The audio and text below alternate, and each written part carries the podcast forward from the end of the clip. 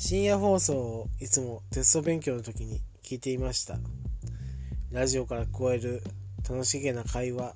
そしてはがき職人さんの面白い投稿それが全ての青春だったと思います。トラベリングダイスのポッドキャスト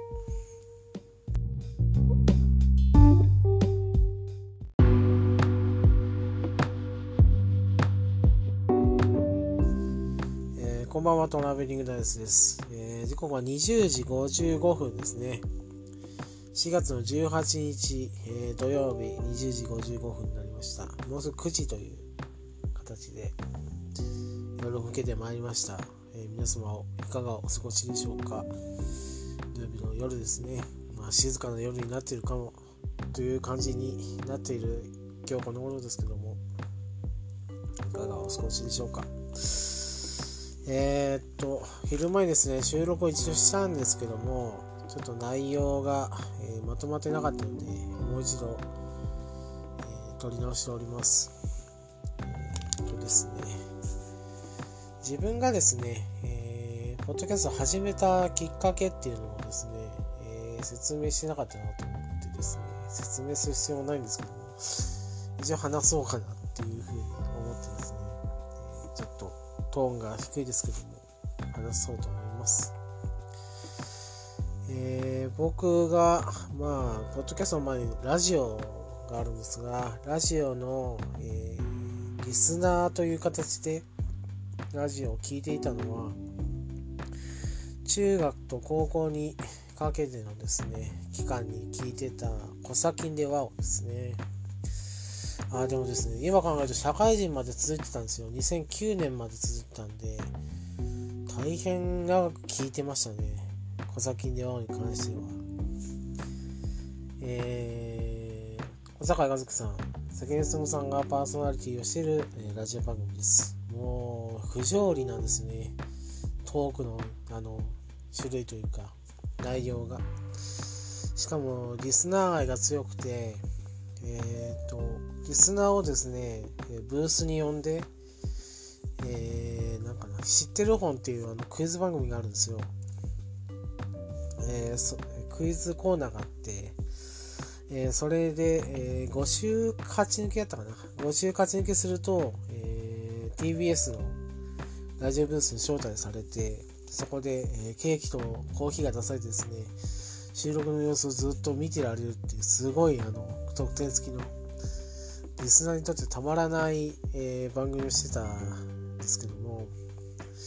それがもう、えー1時から3時の、え2時間枠からですね、え後半は多分そのアップスとかジャンクの部類ではなくてただに「コサキンでワオ」という名前で1時間の番組になりました、えそれが終わったのが2009年ぐらい。だからもう11年経ってるんですけどそれを聞き始めて、えー実際僕もハガキを送ってですねネタ投稿をしてみたりしたんですけども、えー大概当たらないですね。もうレベルが高いんですよ。あのリスナーさんの。でネタコーナーに投稿してもダメやしえーっとですね意味ね CD 大作戦って言って CD の音源と、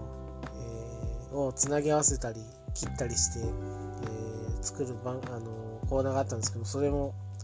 一応原案は送ったりしたんですけど全くかすりもせずただただ、えー、と面白い放送をですね腹抱えて笑うっていうようなリスナーでした、まあ、それでもよく満足できてましたね。あの自分のハガキが採用されるかされないかっていうのを気にすることもなくてですね。ただただ面白い番組を楽しんでましたんでその頃は。でそれが終わってですねちょっとラジオ離れというかですね毎週聞く番組もなかったのでどうしようかなと思ったら、えー月日が経って星野源の「オールナイトニッポン」が始まったんですけども星野源さん自体がですね、えー僕の学年ちょっ一つ上の、ま、39歳かな、えーで僕も、えー、と来月39になるので、えー学年一つ上のお兄さんって形。まあ同年代と言ってもいい人ですね。しかもですね、えー、小先のリスナーだったっていうのが分かったんで、一気に親近感が湧いたんですね。で、小先のリスナー、同い年っていうワードを、えー、はがき、まあメールになりますけど、メールに書けば採用されるって浅はかな考えでですね、これはもう毎週毎週小先の話をしてくれるだろうっていうぐらいの感じで番組を聞き始めたんですが、えー、もう大抵あれですね、えー、皆さんご存知でしょうかね、えー、星野源さんはですねとても人気者なんですよ。知ってますよね？人気者。しかも武道館やまあ各ドームをですね目いっぱいにする。超人気者です、え、ドラマに出れば、ね、俳優としてもうガチでキラキラ輝きながらですね演技をして、えー、もう脚光を浴びる存在になんですよね。僕はですねあのある2点だけでその人を判断してしまってたっていうことが、えー、この番組を聞きながらすぐ,、すぐ分かりましたね。同い年であるあと小先のリスナーだったっていう。それだけで親近感で覚えてですね友達ぐらいの感じで、え番組を聞いてたわけなんですよね。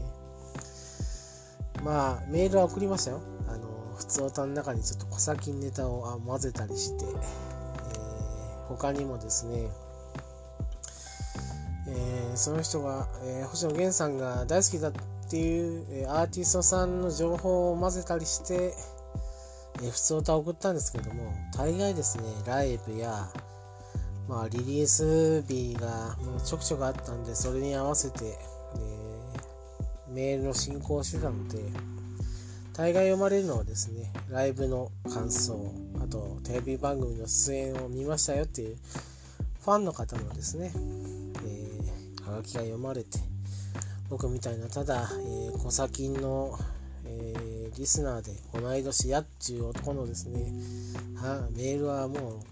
う目にも留まってないんじゃないかなというような感じで、えー、進行されてました。でですね、えー、まあ小先のお二人を呼んだ回もあったんですね、えー、小先のお二人を呼んでゲスト会で呼んでっていうのがあったんですけどその頃にちょっとチャンスだと思ってですね、小先で有名なネタを 20, 20本ぐらい、えー、ピックアップして出したんですが、えー、全くかすりもせず、まあ、常連のネタ職人の方に全部かさわられてですね、あもうこれはもう送って無駄だなと思ってしまってですね、もう、まあ、生で聞いてたんですよ、最初は。生で1時から3時まで、自分が、えー、メール送った回はですね送る回は、えー、1時から3時までずっと釘付けで、えラジオというかスマホの前で、えずっと聞いてましたけどももう採用されないなと思ったら途端にですねもういいやと思ってもう聞くけど録音でいいやと思ってですねえっと録音して聞く。まあ録音してなくてもタイムフリーでちょっと聞くぐらい、えー、そんな感じでまあリスナーをまあはがきを出す参加するリスナーをちょっとここでちょっと諦めたっていう時期になりました。そうするとですねまあジャンクも好きだったんですね。伊集院光さんとか、えー、爆笑問題のラジオも一時期は聞いてましたので、えー、そこら辺に移行するかなと思ったんですけど。まあえっ、と地域的にですね大分はですね「オールナイトニッポン」えー、枠になってるんですね、えー、OBS ラジオなんで、まあ、TBS 系列ではあるんですが、えー、ラジオの放送はやっぱりあのなんか曲が多い、えー、オールナイトニッポンになってしまってましたね。なのでジャンクを聞くのはちょっと、え、ラジコでもプレミアムに入らないといけないっていう状況があってまあ有料ではあるんですけど今は僕もプレミアムに入ってますけど一応ね。でもまあえっ、と録音してまでとかタイムフリーでしてまで聞こうっていう感じにはならなかったんでそこで地上波のラジオを聞くのをちょっと一旦やめました。で何がいいかなと思ったらニコニコ動画とかですねそこら辺で、えーらえー、落語とか過去の、えー、ラジオのネタだけを集めた、えー、まとめたコーナーまとめのものとか聞きながらですね時間を過ごしてたんですけどもやっぱりですねえっ、と目新しいものがちょっと欲しくなった時期にポッドキャストを聞き始めましたねでここから本題です。ポッドキャストを聞き始めた時に、それから多分1年弱経った時ですね、えー、ツイッターを始めたんですね。ツイッターを始めた時にですね、えー、自分のトラベリングダイスっていう風に、えー、名前を付けて、えー、ツイッターアカウントを取りました。これはですね、えー、2012年に1回ツイッターのアカウントを取ったんですよ。これはですね、小坂井和樹さんと関根勤さんがですね、ラジオではないんですけれども、テレビで、えー、ラジオごっこっていう形で、あの、小崎でワオみたいな、えーと、テレビ番組をしてて、ネタを全てあのツイッターで募集してたっていうのがあったので、それでアカウントを取ったんですが、その番組もちょっと不定期になりがちだったので、えー、ツイッターをちょっと一回アインストールして、ッドキャストを、聞き始めのタイミングでツイッターもう一回撮り直して、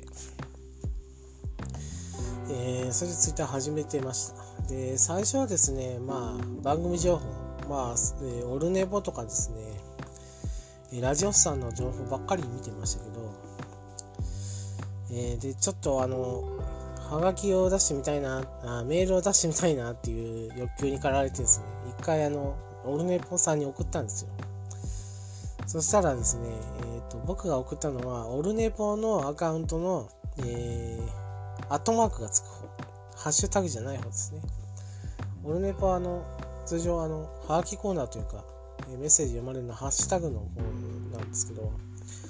僕はそのままオルネポの、えーとアカウント、ツイッターアカウントに送ってしまってそれを、えー、桃屋さんから直接返事を返されたんですねで僕はあのそんな事情知らなかったんでびっくりしてしまっておおえっ、とパーソナリティが直接返事が返ってきたと思ってやったーというふうにリアクションしたら、えー、普通に返しますよってことを言われたんですこんなにあのパーソナリティとあのえー、リスナーが近いのかと思って、ポッドキャストは。すごいメディアだなと思ったんですよ。まあ、それからですね、えー、ラジオさんやオルネポや、えー、各、ポッドキャスト、まあ、初見でも僕は、えー、ずっと送ってました。読まれるかどうかわかんないけど、送ってましたね。でおかげさまで、えっ、と、まあ、ベリダイっていうですね、ニックネームをいただきですね、えっ、と、ポッドキャストも始められるっていうことになります。で、始めたきっかけはですね、えー、っと、これはあれですかね、妄想になっちゃうかもしれないですけど、オルネポ放送時に、これはあの、えー、悪く言ってるわけじゃないですよ。あの、これで目覚めたっていうことなんで、えー、きっかけをくれたので、感謝します えっと、オルネポ放送時に、え僕の名前で、えー、ハッシュタグ読んでいただいた時に、始め始めればいいじゃないかっていうふうに桃村さんが言ってくれたんですね。始めてくれればいいじゃないかと。で、えー、そしたら、えゲストに呼んで、え話そうよっていうふうに言ってくれたんですよね。まあ、え返事等は、まあ、文章のやり取りでもらってたんですが、直接話すっていうことが、えー、なかったんです。この前あの、ツイキャスで、まあ、おお話はできたので、えー、その夢は叶ったんですが、まあ、ゲストとしてオルネポに呼ばれるってことを、え、ー、と、まあ、予約というかですね、まあ まあ、真に受けちゃいけないかもしれないですけど、一応言っていただいたっていうのがあって、じゃあやろうと。じゃあ一歩踏み出そうじゃないかと。もう自分の声が大嫌いでもう録音した声を聞いてもですねまだなんだこの声はって思うような、えー、自分ではあるんですが番組始めてみようと、えー、決心した瞬間がその、えー、オルネポで、えー、ベリライちゃん番組始めてみてればいいじゃないでゲストに来ればいいじゃないかっていうふうに言っていただいたのが、えー、きっかけです。ありがとうございます。今こうやってですね、二十何編、えー、ジングルないし、えー、ラップ等を、えー、流しておりますけども、垂れ流し状態ですけどもね、ここまで、え歩んでこれたのは、もう、オルネポさん、あオルネポさん、桃屋さんのおかげだと言っても過言ではありません。あと、まあ、くまさん、くまさんですね。あと、ライドさん等がですね、まあ、交際員じゃないかとか、伝説の夜ですね、僕がテンションを上げて、えー、その数分後に上げた、えー、ポッドキャストでも言ってますけども、あるいろいろなポッドキャストさんからですね、何かこう、パワーをいただいたような感覚になった、えー、瞬間から、えー、こっからですね、えー、トーンダウンしてた、えー、口調もですねちょっと上げるようになってまあいろいろネタがないネタがないと言ってる、えー、とこからちょっとステップアップできたかなっていうふうに、えー、思って今収録してます。今ちょっと考えながら喋ってて、えー、内容は伴いませんけども、えー、それが、えー、ポッドキャストを始める瞬間そして、えー、再度このまま続けていいんだと、えー、確信した瞬間が、えー、この2点ですね、ポッドキャストっていうものを認識して、えゲストに来ればいいじゃないかっていうのを言っていただいた時に始めようと思って、まあ、伝説の夜ですね、えー、ゆうすけさんが、え開いてくれたツイキャスから、え僕が、えこのまま続けようと続けていいんだと。正直迷ってたんですよ。ネタがなさすぎて、まあ、暗いしでアップルに反映されてない時にもう聞いていただいてるのかちょっとわからないぐらいだったんですよね。まあ視聴回数は結構、えー、聞いていただいてる感じだったんですけど反応がよく分かんなかったのでえー、とまあアップル反映あとハッシュタグに皆さんからのお便りがですね、えー、来るまでえ自分がこんな感じでいいんだろうかっていうのをうじうじうじ考えたんですけどちょっと老けた感が、えー、この前のツイキャスの件でありまして、えー、このまま続けていいんだと。まあ何年か続ければ、えー、このまま喋るのもマシになるだろうと。思い出して今、えー、録音ボタンを押して、えー日々のポッドキャストの、えあり方をですね考えているですね、えー、うだうだ会を、土曜日に撮っております。えー、お聞き苦しいでしょう、多分。何を言ってるのかちょっと途中で、えー、整理がつかなくなっておりますけども、えー、もう20分近くもこうやって話しているので、えー、このそろそろ締めようと思います。あと何かありましたらですね、えー、この後アフターで、アフターがあればアフタートークを挟みますので、その時に、以上、トラベリングダイスでした。では、もう9時ぐらいかな。えー、お休みになる方はお休みなさい、えー、これから夜を過ごされる方は、どうぞ楽しい夜を。以上、トラベリングダイスでした。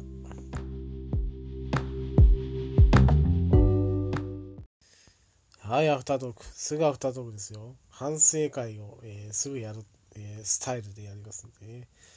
えっ、ー、と、固有名詞ないし、人物名を出しすぎです。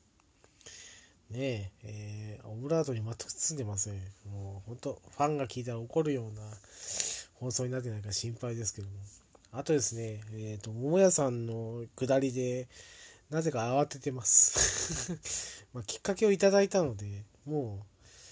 う、もう大尊敬まあもう当たり前のように尊敬はしてるんですけど、ちょっと言葉を選べないといけないなと思って、えー、悪く言っているわけじゃないですよ、なんていう、あたかもなんか、えー、おかしな風に思われるような口調で喋ってましたね。なんでしょうね。そこら辺、あの、誤解されやすいんで、やめた方がいいかなと、えー、思いました。あともう、暗い。もう、もうちょっと明るく喋りなさいよ。ねえ、トラベリング大さんよ。ね 以上、アフタートークでした。えー、もうアフタートークのアフタートークもしたいぐらいの内容になってしまいましたけども、以上、アフタートークでした。もうちょっと元気に喋りなさいよ。ねえ、ありがとうございました。